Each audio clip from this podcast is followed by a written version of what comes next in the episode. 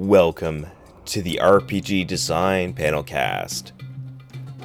We bring you the very best recorded panels, workshops, and seminars concerning role-playing game design and publishing. This has been made possible by the generous contributions of the panel speakers and Double Exposure with their leading game design convention, Metatopia. Episode eighty-one, Cinematic Mechanics. Recorded at Metatopia twenty fifteen. Presented by Will Hindmarch.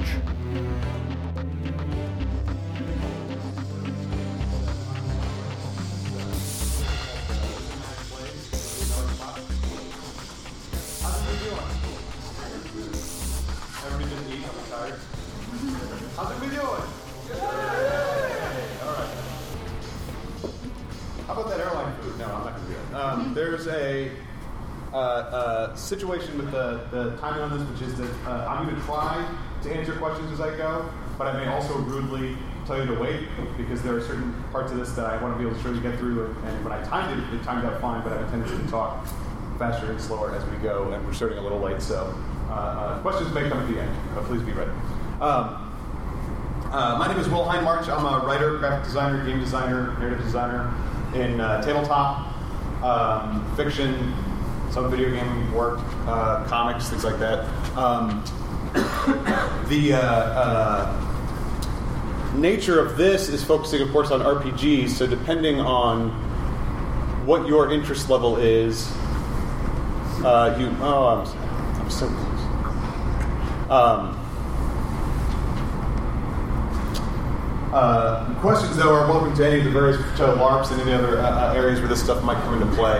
Um, Uh, the Cinema Plays is uh, uh, not just about cinematic influences on tabletop R P G, although we're going to talk a lot about craft, playcraft, uh, but it's also about design, how we reinforce uh, playcraft with design, and uh, uh, what it is that we're communicating both to the players and what the players are communicating between each other, um, and how we help facilitate that to a certain extent. But so we're going to examine some assumptions, we're going to examine some presumptions, we're going to change some, hopefully, of our assumptions, and build up a little bit of language that we can use to talk more about how we uh, adapt influences to actual play. Um, this shot, of course, uh, this is the, one of the opening shots of Blade Runner, um, uh, but it's also like an eye taking in a sight, which is going to be fairly important. But has anybody, by the way, so there are a couple of movies I might spoil, and I want to double check that I can do that.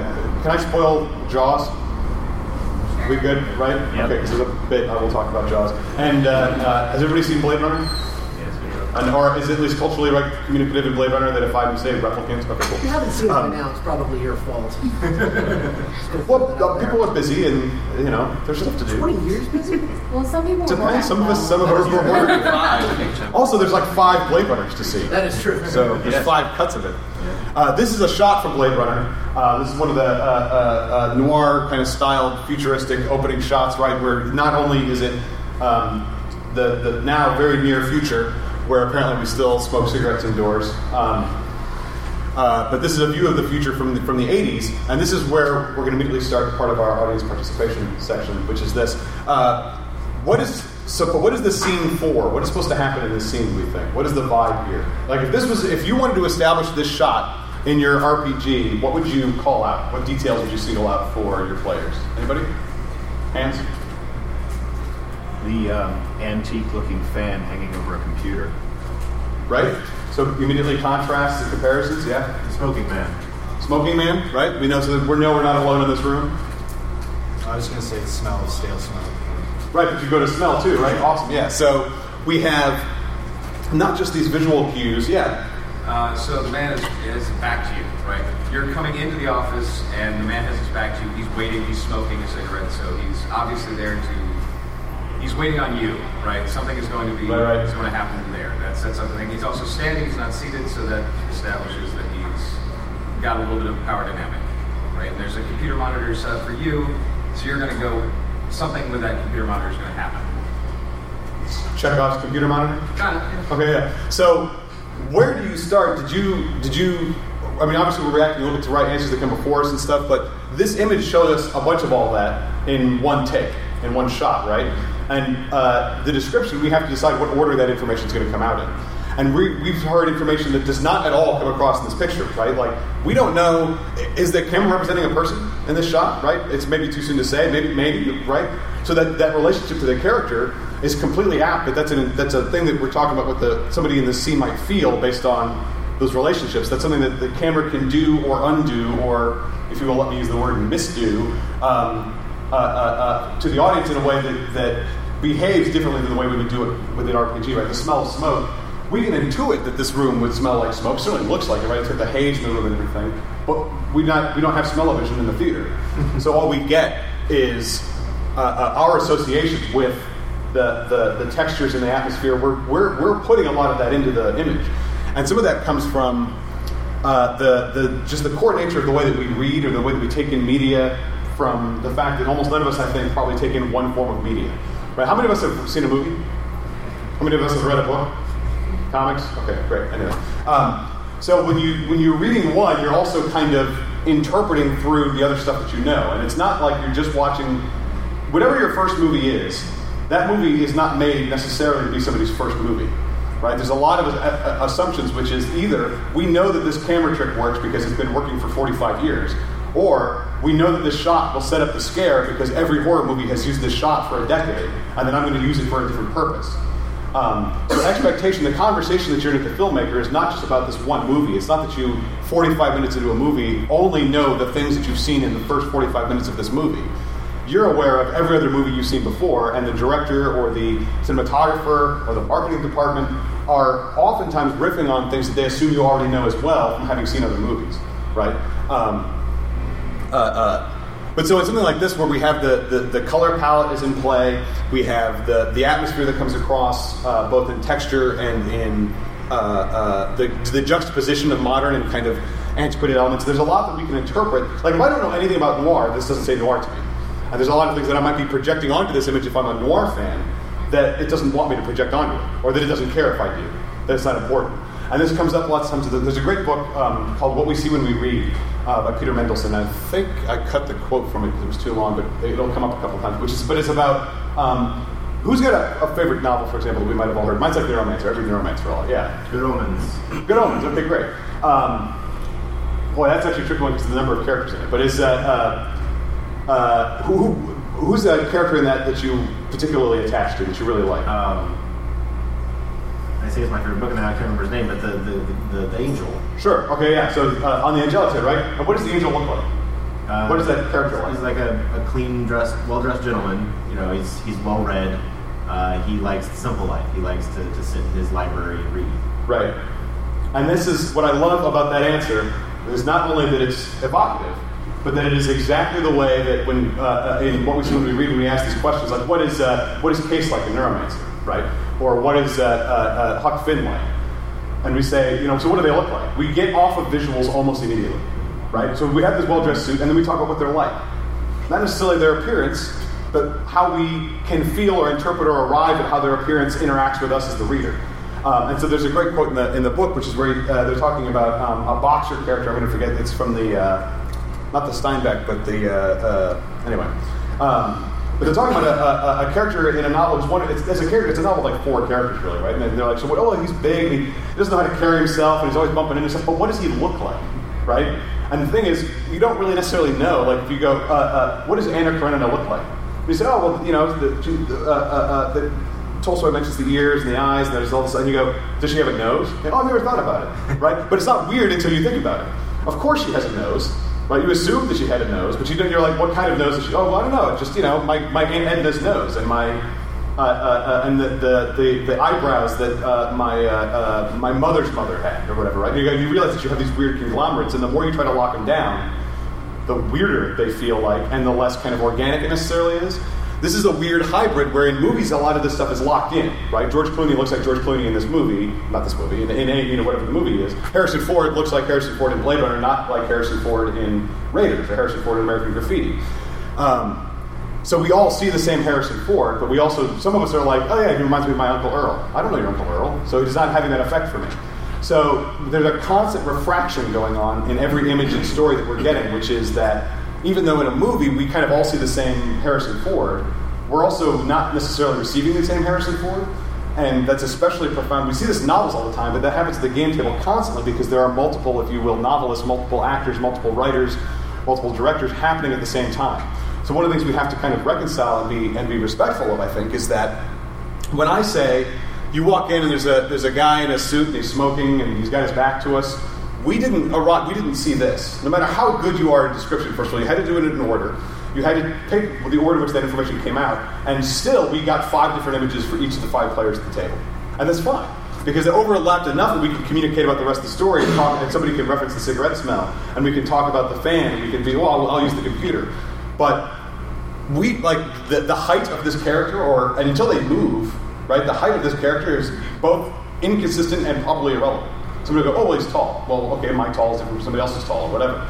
Um, and so we so often get into how characters move, and this is important to notions of like how we interpret uh, uh, the motion into our actions, motion into uh, play, and the way that we describe characters in an R P G versus when we kind of actually start engaging with that character. So, for example, the difference between, so what's your character like at the beginning of an R P G, and you list a visual description off the sheet, but I don't start getting a feel for your character until I see them act a few times, right? We start understanding what they're like. So a character is less like their just physical uh, uh, uh, qualities, and it's more like the rules by which they will make their decisions and, and take their actions, and that those processes are more interesting, to me at least. Um, this is a, a, a shot by Roger Deakins, who's a great cinematographer, and this is a, an example that I use that in the theater, this frame is not rectangular, right? This is like a, a, a kind of, uh, it's actually also still cropped here from a wider shot, because he was shooting very, very wide. Um, but the way the, the, the, the image is composed, even though on the one hand we always have the same rectangle to work with in any one movie, not in movie to movie, right? But in any one film, generally maintains the same aspect ratio. Uh, depending on what you liked and what you show and where you're putting the action, this frame, we're getting some of the negativity, the, the sense of isolation off both sides, but the frame is kind of, it's rectangular in the screen here, but in the, in the blackness of the movie theater, it's the face and the candle on the wall, and the rectangle is not relevant. Right, the shape, the angle of the face here on the side is changing the edge of that frame. The uh, uh, uh, the wall itself causes the sort of left edge of the image to be in from where it is, so it's almost like a smaller frame inside of a larger frame, uh, and it could be um, uh, uh, isolating. It could be about anticipation. There's lots of reasons that we reframe a, a shot or light or unlight a shot. But this is an example where something that is consistent and continuous and is presumably the same as part of the medium of film is constantly being revised and tweaked with, even in film. When we take something like this and we say somebody goes and, and the character goes and blows out the candle in a game, even if I were to describe this shot almost exactly, I'm, I'm probably not going to say, and we're only using part of the frame and the light follows the face this way, right? We're, we're, I mean, I might, depending on what I'm trying to go for in the shot, but I might also describe this from the perspective of the character blowing out the candle. I have all of these tools, uh, and so do you, that we can use about perspective and point of view throughout that shot to explain the action and convey what's going on in this bit. Um, this shot is also uh, part of a, a really great uh, uh, moment where, because the it's shot by natural light, when the, the candle goes out, the character disappears, and the ember of the of the wick is all that's left. Right? So that moment, that transition, that shift is kind of what the the, the, the the scene is about. And if I'm describing it rather than showing it to you in cinema, I might go from, uh, uh, they blow out the candle and then there's just the ember of the wick. If I wanted that moment to, to, the ember seems to hang in the air and glow until we move on, right? In a movie, I have to hold that shot to do that. At the table, I can say, and we hold the shot for like five seconds. Well, does that, or whatever, right? You say, we, and we stay on it, and we stay on it, and we stay on it. I could draw it out, or I could just say, they draw it out. And they have different effects, but I, they are still two different tools that I have access to, that a movie unfolds in time, and has to actually unfold in time to do that. Right? If, if the movie, if the director came in and said, and then imagine we held the shot for ten minutes. Right? That's kind of not, I mean, even though it's happening in a movie, it's not cinematic, and it's not how the form is done. Um, And so when we're talking about composition, one of the things we think about in film that's important, right? Foreground, middle ground, background. This is a shot from Barton Fink, also Roger Deakins. Barton here is in the foreground, the woman is in the middle ground, and then of course the background is a vast, empty, and open sea. Um, and the, the, the what's in focus in this, which is almost everything, is interesting because of how close it makes everything seem to one another. But it gives us this example of uh, uh, the composition that is something is close, something is sort of centered, and something is further off. It gives that background, which is obviously a common notion we talk about. Uh, we're in a setting, we're in a scene in the game, and we're just having a conversation. We describe the characters, we might describe the room and then never describe the room again. We just say, okay, we're back on the bridge, okay, we're back in the medical bay, okay, we're back in the alley where the where the, the, the, the dope dealer is, whatever it is, right? And we just are expected to recall that image, um, or recall that place. We may or may not be, keep building on it. Uh, uh, and some of that, I think, is, is, I don't know if it's a habit, I don't want to say project where it comes from, but I know that for me, it's about making the most of time while we're playing, and I don't want to stop and uh, re-describe the whole thing. But all portrayal in R P Gs, as it is in novels, as it is in prose, unlike film, is accrual. Film can be instantaneous. You can get this shot, and now you have this shot. Once you see it, you've seen it, right? And you can register it very, very quickly, and you don't have to stop and say, ah, that's in the background, this is the middle ground, this is the foreground. You just get it. It arrives to you. But to get some of this across, I have to describe all three of these layers if I want them to be present, and I have to decide where I'm going to start and what order I'm going to do it in. Do I say, okay, Barton, we're at the beach. Okay, now I've got the beach. And between you and the ocean, now I've got the ocean, is a woman just like the one that you saw in the photographs that you've been seeing in your dreams and you're not sure if she's real or not or whatever I'm saying, right? But I can portray that in a way that I'm talking to Barton. But there's also the illusion, there's the element here that, that is the camera present? Like, who's seeing this? Is this actually an, is this the P C shot and I'm watching Barton watch this person? There are so many notions about where you want to place the camera in cinema is important, but where do we place it in the R P G? And watch how quickly, especially in, in the games that you might play throughout today or tomorrow, um, how swiftly and how easily we move cameras in and out of people's heads. That's that's a fairly complicated thing to do in movies, to go from a P O V shot to a non-P O V shot without getting disoriented. There's a lot of tried and true tricks that make it work.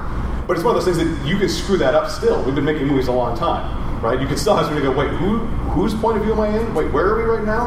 Am I, does Bond know that this guy knows that? All those questions. Um, but we can smooth that stuff over in actual play because we're collaborating. We're all able to just talk and kind of break, not just the fourth wall, because there isn't a fourth wall, there's no audience, but we can stop and say, okay, the camera's above our heads. And we're looking down past the ceiling fan that spins between us and the table where the spies are laying out their plans. And then we just play the scene, whatever it is, right? Well, there is no camera, obviously, but we have the notion, and none of the players are up there. But in a movie, if you do that, it creates the uh, illusion either of objectivity or the illusion that maybe I'm waiting for somebody to reveal that they are above the spies in the scene. I don't know how literal the camera is.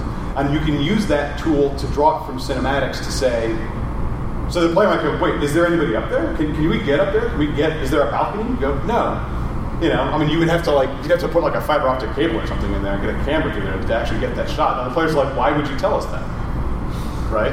And if depending on the level of trust you have or what we know about what the game is about, it might that might be a hint, or I would argue that it shouldn't be for my style of play because I don't want the players worrying about whether or not I'm messing with them. But there are games in which that might be apt for certain tables. Um, this is a similar notion of this is from Children of Men: uh, foreground, middle ground, background. Who here has? Um, So this is from the point of view, more or less, of the main character, Clive Owen's character, Theo, in this movie, um, talking to his cousin. And there is a lot of information in this scene, for starters, and in this shot, secondarily. Right? So the premise of this movie, and where we are by the time we get here, is we are in a uh, future where uh, uh, no human child has been born in you know twenty-eight years or something. And uh, uh, it appears that that's never going to happen again. We're never going to have kids again. And uh, uh, the world is falling apart, and we are trying to move through it in uh, uh, a very clear and clean way. We just want to go down to Brighton or whatever and get on a boat. That's hard to do, so we need papers from our cousin Theo here. We need documents that will make it possible. So in theory, this is an old family meeting, and in theory, this is a uh, uh, a business operation in which it's I need to convince this guy to give me the papers that I will use to get somebody safely out of the country. How many different... Like, how much, what can we tell from the the cousin character just from looking at this shot? Relative, right? We've got the gray of London. We've got his gray outfit. We've got all this gray and white. And then we've got his food, which is this bright color in the middle of the shot. Um, so, and it's a world, right, where things are falling apart. We don't know if or why we're making, like, what kinds of food anymore. Last person off the planet, turn off the light, that kind of stuff. But he's got this charcuterie and, and plated dish and stuff in his home at Battersea Station. Right? So there's a lot of context that we can get by looking at this or from the introductory shot when we drive in and, and uh, King Crimson plays in the soundtrack and everything. But if we want to do this in an R P G, we might front load that description and then just go on to play the scene. And I don't think that's doing justice to what we can do with the medium. We can we we should always be building the environment. We should always be building the the, the details of characters and the operations of, of play. because we are, can also draw from novels, we can also draw from prose, and because it keeps things fresh and, and alert to the reader. So I might start, or to the audience and the player and your collaborators, I might start by saying, by describing this play because it's important to me to say, it's right in front of you, Theo, do you want to have some charcuterie? Or it might be important to me to portray this character. But if I drop in what is obviously a reference to animals, the the the, the, the album cover in here, right? Um, it's hard for me to do that without telling you it's a reference to something. And you might Google it or whatever, it's a different medium. But I might still try to put that reference in there, which is, of course, what the big inflatable pig is about. But I may not know that, that, that, that he's got a lighter on the table until one of the players wants a lighter or asks for it. I may not actually be present, right? We are adding details we're doing over time constantly in actual play. Uh, but there's the illusion that we establish a scene and then we play in that scene, when really the establishment doesn't stop until the scene stops. The depiction doesn't stop until the scene is over. Um, so we, there's, there isn't, there isn't, I think, actually a, the phase where first we say what we're going to do and where we're going to do it, and then we do it. It could be a constant back and forth of action, description, action, reaction, reaction, description, and, and so on. Um, uh, this is one that I just bring as an example because it amuses me, right? So this is a, a GIF made from a shot in the Matrix. Um, is this a movie? I honestly don't know. Right? Are GIFs movies? Why not? I honestly don't know. I'm not, this is not. A, this is not a quiz. It's not film. It, I think by definition of a movie, as in a moving picture, that it is. Well, except that a lot of movies nowadays are shot digitally, so. But but it's a it's a picture that moves. So in the. But from the shots of the film. So I don't know, right? So the question is, are GIFs movies? Like, I think the answer, at least from my perspective, the answer is. It depends on what part you're defining, right? Yes, it's a moving picture, but like a movie, as we understand, is usually telling a story and has like distinct parts, whereas GIFs usually don't. I think. There's a uh, the Sleeping Dunes uh, National Lakeshore in Wisconsin, Michigan. Um, what's that? A D V D every year that, that they make out of just shots of people that have drive, driven around the dunes and are showing off the beautiful scenery. And it's all moving pictures, and it's shot handheld, and it looks really great, and it has no story. There is no voiceover, and there's almost no sound. And I'm like, it's cinematic. I don't know if it's cinema, right? But in that, sim- it has no story, right? And it's a similar kind of edge case. What's that? What's that? That's like more on the documentary side, I think, as opposed to like a storytelling movie. Right. Oh, but documentaries are still movies, right? Yeah, yeah. But there are all these edge cases where we get to the edges of like, so this I think probably isn't a movie, and I'm. I would sassily say that I'm not sure that the Sleeping Bears National Lakeshore video is a movie. Um, it's, but it's like the point of context. Like, that is a snippet out of a larger work. And so when we just see the give, um, it's it's more up to us to, I guess, define a context than, than when we watch a movie where, you know, there's more provided. How? I mean, do movies require narrative? I don't know, right? I, I, I think they, I think no, but I think that they generally end up with one anyway because they're watched by humans. Right. And we'll put it in there if we don't find, if it's not put in there for us. I agree with you. um, but the, the, the, the, the element why this is such an interesting case to me, for example, is that this is atmospheric. It arguably has a narrative. It's a one-shot uh, little. Uh, if there were, if this were a comic book, it would absolutely qualify as being a one-panel of a comic that is doing its job narratively, even though we suspect it's for something larger. And so the point is that I think the GIF is its own medium.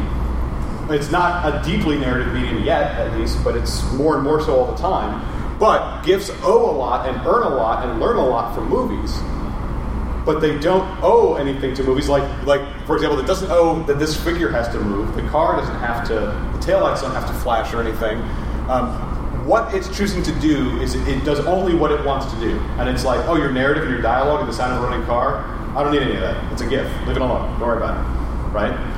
When we talk about cinematic R P Gs and how we're going to use moving pictures or notions of motion in, in play, I think we want to be very cautious about, or very aware of what we're importing and what we're not importing. What we owe fealty to and what we owe homage to. Which is to say, we owe nothing to movies. We can be thankful of movies, but we are a separate medium. We can learn stuff from movies, but we are still a separate medium. Uh, uh, and so we are not further or closer, I don't want to try to do like a giant Venn map of it, but um, two movies than something else. But when we say, like, when we talk about structure or narrative structure, right, there's a lot of narrative structures that movies are borrowing from that we're inheriting third generation, or that we are um, uh, that we are sometimes presuming but don't have to actually owe any homage or fealty to, that we say, like the example we talked about earlier actually that was uh, uh, somebody brought up was um, when uh, uh, Bond villain monologues to give Bond a chance to escape. That could be a rule in your card game or your video game or your board game or whatever, and that could be interesting. But when one player turns to another and says, no, no, he can't kill us yet, he hasn't told us his secret plan. Unless it's a rule of the game, right? That's a that's a house rule now. That's the thing you're doing. We don't owe that to the genre. Genre doesn't necessarily express that rule to us. We can make our own genres.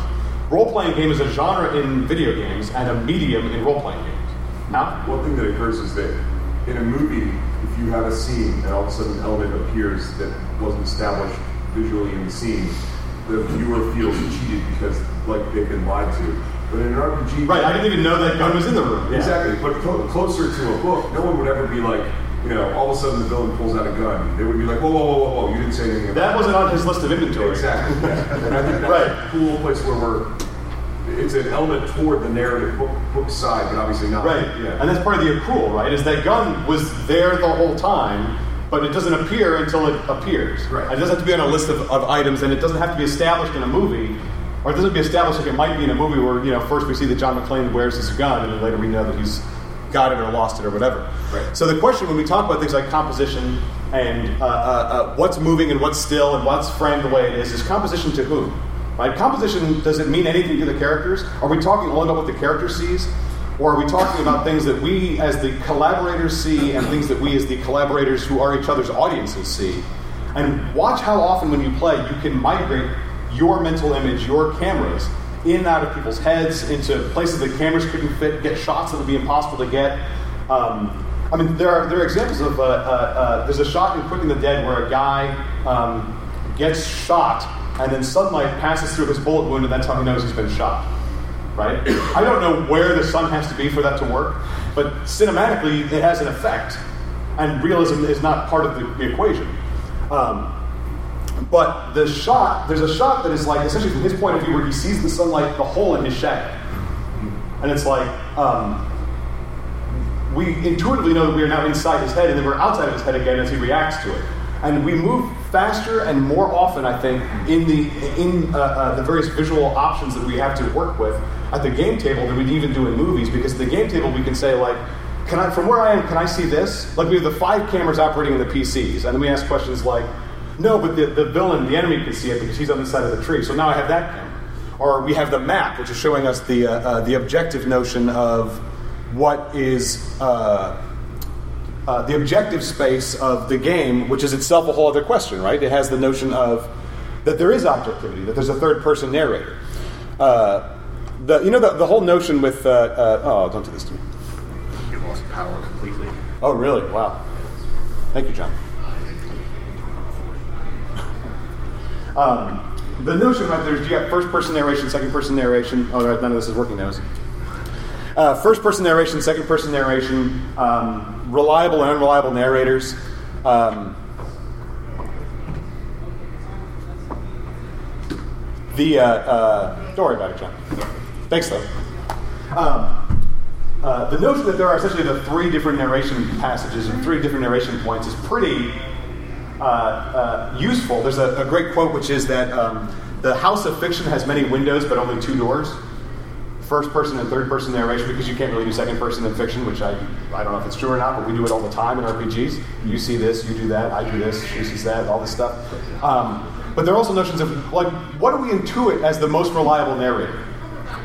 Is it third person, omniscient? First person, honest with themselves? First person, not honest with themselves? Right, which which voice is it that we can trust, and does your story change voices all the time? Ordinarily, right, in a novel, you want to pick you want to pick a tense, pick a point of view, pick a uh, uh, kind of relationship to the reader, reliable or not, and then either honor it or slowly change it as part of your storytelling. And then that's kind of what your novel's doing. We change it constantly in gaming, where my character does this and then I say this. Well, the, the, or my character moves over here. And then I'm all, and then you speak in character, and you're like, but I don't really mean it. That's a lot of information from a lot of perspectives that we're able to borrow, because we are borrowing actively, clearly, and and, and uh, uh, honestly from movies, from fiction, from maybe poetry, if the character's reciting or, or referring to poetry in some way, um, song lyrics, whatever you got. Um, uh, I have to, there's a quote here I'm going to read, for example, which is... Uh, uh, as we're moving the camera around and we're getting all these different perspectives, there's a notion of, I think, there's a tension that we get with, with cinema, which is that what we see in cinema is, is a depiction. It's chosen for us in the audience, but at the game table, we are both the, the, the people who see it and the people who choose it.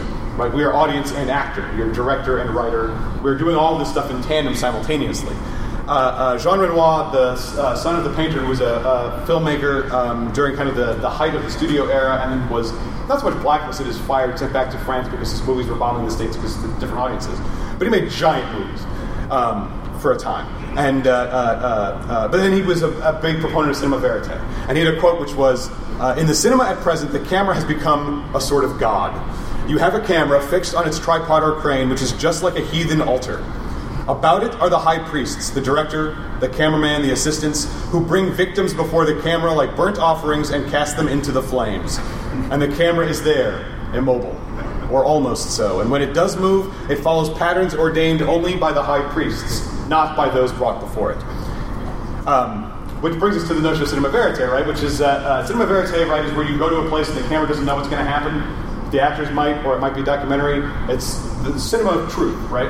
Uh, or true cinema. And it's, the idea is that rather than setting up a shot and saying, okay, actors, this is the stage, don't go past this line or you'll be out of the camera, and you're not just playing on a stage for a camera, where the point is to show it to an audience that, for example, in our case, doesn't exist. We are all collaborators. We're all on stage. We're all behind the scenes at the same time that we're in front of the camera. Um, we have instead this notion that we create a fictional world that is real for the context of our made-up point of view, our made-up perspectives, our made-up cameras, our made-up microphones, and then we try to track that world in a way that seems honest and authentic, and that is uh, realistic to some value of realism. So what it is is that we're saying that would never happen, or no, we've already established that there is a ceiling fan, we've established that there is a, a bar over here, I'm going to go to the bar, these sorts of things. But uh, uh, even if we uh, coin the phrase, which I would love to do, which is true play, which is to play as part of what to, is to play to find out what happens. That's where you try not to have the camera anticipate the action. So the camera isn't mandating that the Bond villain has to monologue. The camera goes, oh, he's talking, right? And he goes back to Bond and is like, oh, Bond's pissed. And it's not that the camera says, okay, Bond, go. It's that the characters are taking action and their portrayal is chasing them around the game world. The characters have come first. The story is happening as it's there. And our portrayal is just, well, what if, I, what if, what if I'm picturing it this way? And somebody else is, cool, I was picturing it over here. Well, we have no edit. We have no lock. There's no point where we stop and say, okay, but this is the only one that we get to see in the film. There's no film, right? We get to see all the different point of views. We get all the dailies. We get all the footage. And then we kind of edit together for ourselves this notion of, wait, what just happened? And how did we take in all of this footage at once? And, and, and which which is incorporated into my version and incorporated into your version or your version of that final edit? But the idea that we are drawing it from a real world that is persistent and is happening whether we portray it or not, that we're skipping over scenes that actually occur. Okay, so they travel to, to Madrid, and when they get to Madrid, that means that we're imagining that at some point these characters were on a plane or a train and they traveled to Madrid. Um, in actual practice, right, there is no train, there is no plane, there is no Madrid, there is no character, there is no anything. We're all, it's all just a conversation that's happening. Um, and through that whole exchange, Uh, uh, we play as if the game world were real, which is neat, and I think it's very effective. We try not to anticipate the action, we chase the, the, the characters around, um, and the portrayals follow what happens rather than staging what happens, right? And because we can have games where we have a, a prescribed director and we say, in order to, to get through this monster and get through this dungeon, you have to do the following things. So there's still a certain amount of prescription that goes on, but in the actual practice, we are chasing around in response to the situation, and the portrayal is different from that. The dice say this happens, they don't say whether or not the camera has a, a glue gel on it when it happens, right? That's portrayal, that's decisions we make. Uh, but decisions that capture, show, and reveal the truth beyond what might be uh, uh, uh, scripted or prescribed, what might be the monster's stats or whatever, those are choices that we're making as, as, as for lack of a better word, I mean, for, as artists, as people during in the medium, making the medium work. Um, And so that means that all the story that occurs is in a word emergent, and the portrayal is similarly emergent because we didn't sit down and say, I will do the following shots. What we do is we sit down and we follow what happens. Yeah? Your projector's got power again if you want it. Oh, I wonder if they flipped the switch. Thank you. Um, thank you. Um, but the game world is not real, right? It doesn't actually exist. And no matter how much we would like it to, the, the whole trick is to make it feel real and to make us care about it as if it were real. Um, But this is and this is the important thing to me that's kind of a, a tricky thing. A camera is a depiction machine, right? The point of a camera, whether it's a P O V in a novel, whether it's a camera in uh, a, a film, whether it's a documentary camera, whether it's a still camera on your phone, uh, its purpose is to depict, to say, I pointed at a thing and that thing is now depicted in that frame the way I wanted it arranged. Depictions are, whether they're raw or polished, whether they're made with intention or not, whether you just flick the, flick the camera and you go, oh, I like that picture, I feel like it, it feels cozy or whatever. Um, they are portrayals, and one of the, the definitions of a portrayal is that it leaves things out. Because if it didn't, it would be the real thing. Uh, so portrayals are always not, they're always inaccurate, even if they're potentially honest. Uh, what you are showing is also what you are leaving out. So the fourth wall, right, in all the sitcom sets, and the fourth wall that we talk about that your audience is seeing through, that's removed for the depiction of seeing the people inside a room with a camera, right? Or the fact that we never see the ceiling of the bar in Cheers, or the fact the camera never moves around inside that space, right? We never see the restrooms or whatever it is. Um, so anytime we take a picture, it might be a complete picture from this position, but it's not showing you what's behind me, and it's not showing you who's taking the picture necessarily, right? All that stuff gets left out, and there are there are, are customs and traditions that we have for how we process what gets left out. But that's very different in cinema than it is in prose, than it is in gameplay. Why are you showing that there's a, a lighter on the table if it's not going to come up? Well, because we're doing everything procedurally, we're doing it in accrual. The lighter doesn't even exist until we realize, oh, I need a lighter. Well, I have one. Bing, lighter, right? Uh, uh, but that's not an accurate portrayal of what happens. It's not like the character summons a lighter from somewhere necessarily. It was there the whole time, so it's still inaccurate in its way. Um, but that's because realism isn't real, right? It's realistic. And for all that we talk about realism, I think when we talk about realism, there's no good word, unfortunately, to substitute it. Authenticity isn't the apt word either. But is that if it were if it were if it were truly realistic, it would be real. And the games aren't. Until we even get proper V R, we can get three D models of a complete room and walk around in it. The map is not the territory, right? There's the great bit, the Borges bit, which is that if you made an actual authentic map of the Earth, it would be the Earth. It would be life-size, right? So all maps have to leave stuff out. All portrayals have to leave stuff out to fit it on the page or to get it so that you're not distracted by, why is there all this other stuff in a room that I'm just going to interview androids in? And you go, no, no, no, we're just putting in the stuff that, they, that you need to do, that you need to see to understand this room. But we have the luxury that cinema doesn't have, that we can keep adding stuff to the room as we go. Um, so as we learn from other media, right, we can borrow language and effect, we can borrow structures, um, uh, uh, notions of pacing, even though we're often like describing sequences that take twenty minutes, it takes us an hour and a half to do them, and a movie would be twenty minutes, or we describe a, a trip that would take three weeks, and we go, great, so when do you get to Madrid? Right? And so the pacing is all over the place, but it happens very intuitively. So even as we're borrowing all this stuff, we are constantly, implicitly, and actively making these uh, uh, changes to our custom and moving around different media, our lessons from different media, without worrying about it. But then when we inherit the notion that we have uh, uh, that you can't do this, you can't do that because this game is supposed to be cinematic, or you have to do it this way because this game is supposed to be not cinematic, we're inheriting certain packages of ideas that we can open up and take out ideas and put other ideas in. So we can say, like the example we, we had before, Chel, is if somebody says, well, that's that's not very cinematic. So if I, so you're saying that if I find a movie, any movie in which this takes place, I can do it, right? Because now it's cinematic. Cinema is huge, right? Like, so what are novels like? What the hell, right? They're like every, there's like, there's a, there's an endless supply of novels. Anything can happen in a novel. But when we say something is cinematic in an R P G, we almost never are talking about Dinner with Andre, right? We're almost never talking about, uh, uh, time code or, or uh, movies that, that unfold in real time, but these are things that movies have tried. We're almost, it's like, how do you do something in a single take in an R P G? You don't. The take, there's no camera. The take is not a relevant comparison, right? Everything is kind of done in a single take, and everything is kind of not done in a single take, but that would be absurd. Certain things don't migrate.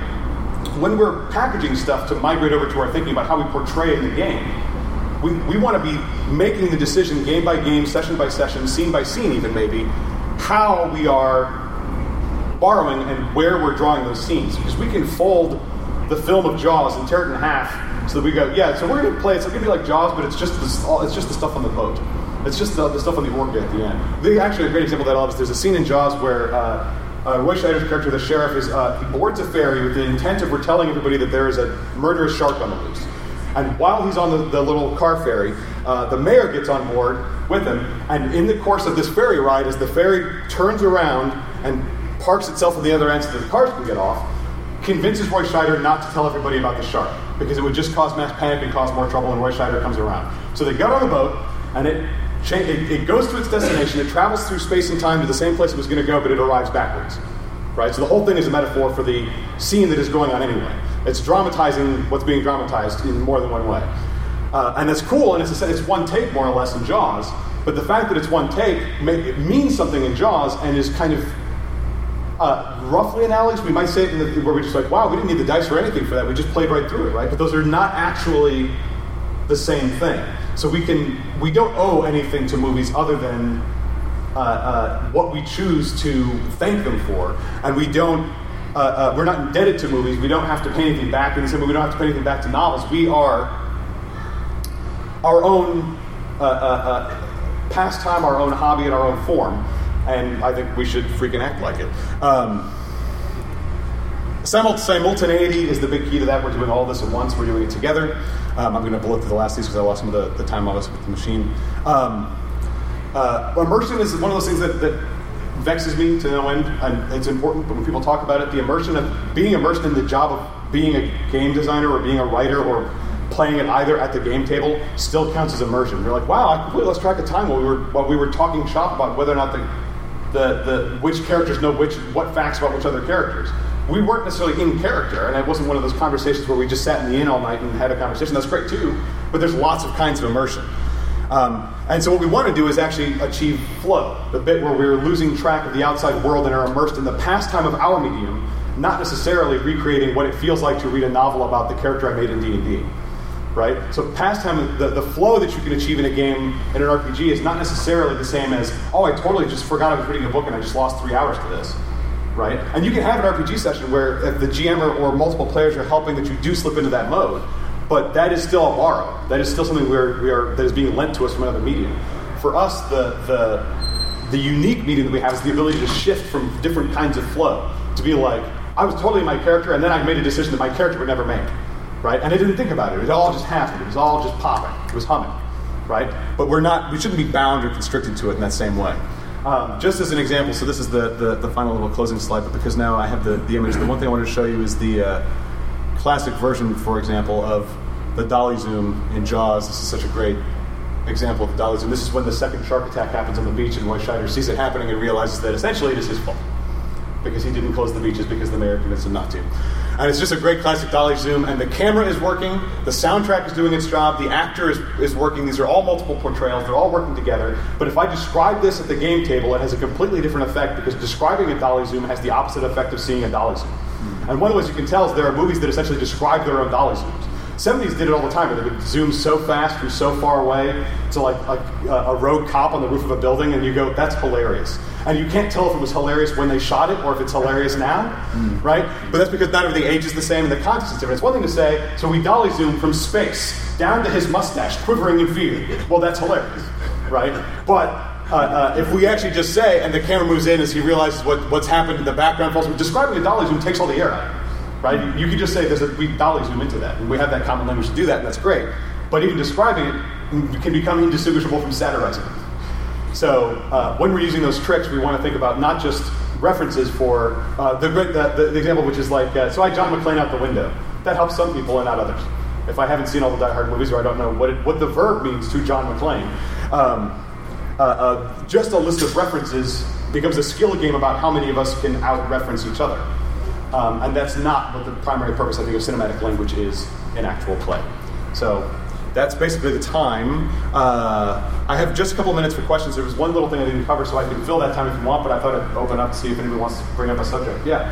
Uh, I had a thought when you were talking about um, composition for who. Yeah. Like, I actually had a game not too long ago where, you know, essentially, because of the different players at the table and like the characters they had, yeah. it was almost like we had a John Woo, a uh, an Indiana Jones, and a transporter movie all oh. going on at the same time. Right, right. Was this a Feng Shui game? Yes. Yeah. Um, awesome.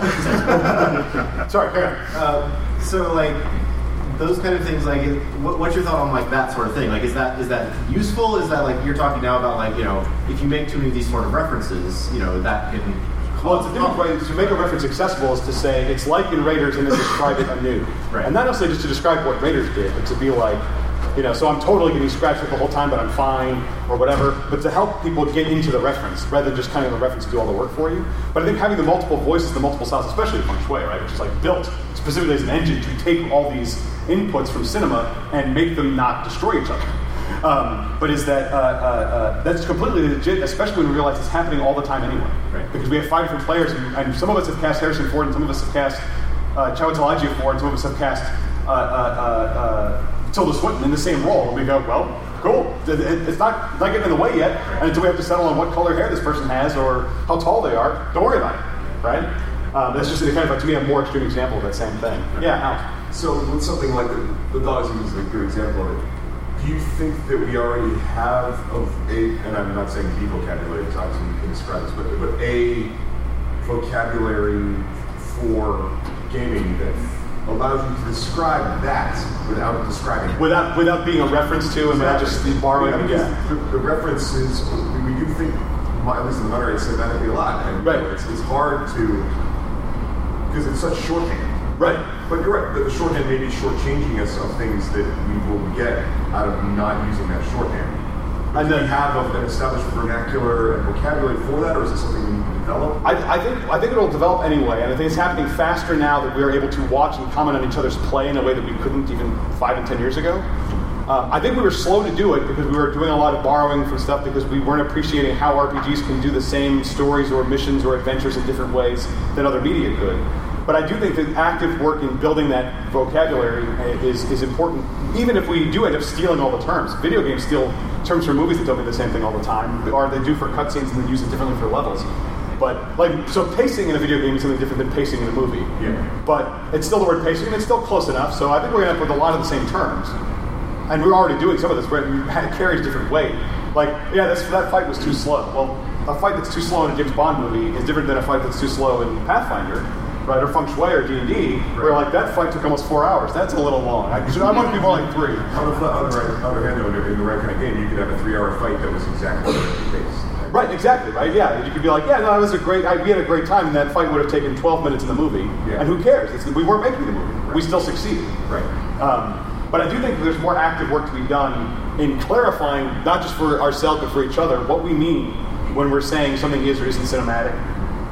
This game is cinematic, or because I think it's interesting, we don't say prosaic much.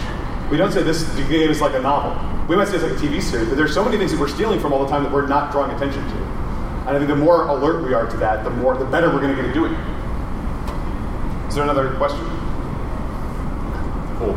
I'm going to try to do the thing where I don't um, run the room right to the end of it, because that's always an issue. So we'll see if we can keep a little catch up. But the last thing that I wanted to uh, uh, mention here, since I've got The, the brief window for it, is the um, uh, uh, the aspect that's similar to like Feng Shui and stuff, the, the, the give and take, the tolerance that any game has and its, and its pliability. Um, uh, we can get into a lot more about how to design for these different spaces, but to me the playcraft is also an important part of it. And so I just wanted to single out some of this as the notion that how we play um, and what we bring from game to game, and whether the fact that we, we may play two different cinematic R P Gs very differently, Um, is great, because I think the fact that D and D can be played cinematically or non-cinematically, that Feng Shui can be played gritty or completely hilarious, right? Or, or a single story can start off one way, drift into the other, and come back. Um, these are strengths that we have, in part because we don't have to market our stories after the fact. Um, so this, that's part of the simultaneity, is the fact that we are doing it all in real time, and it actually doesn't create an artifact in the same way. That's that's a luxury. That's a that's a great benefit that we have. So let's embrace that. And thank you very much for coming.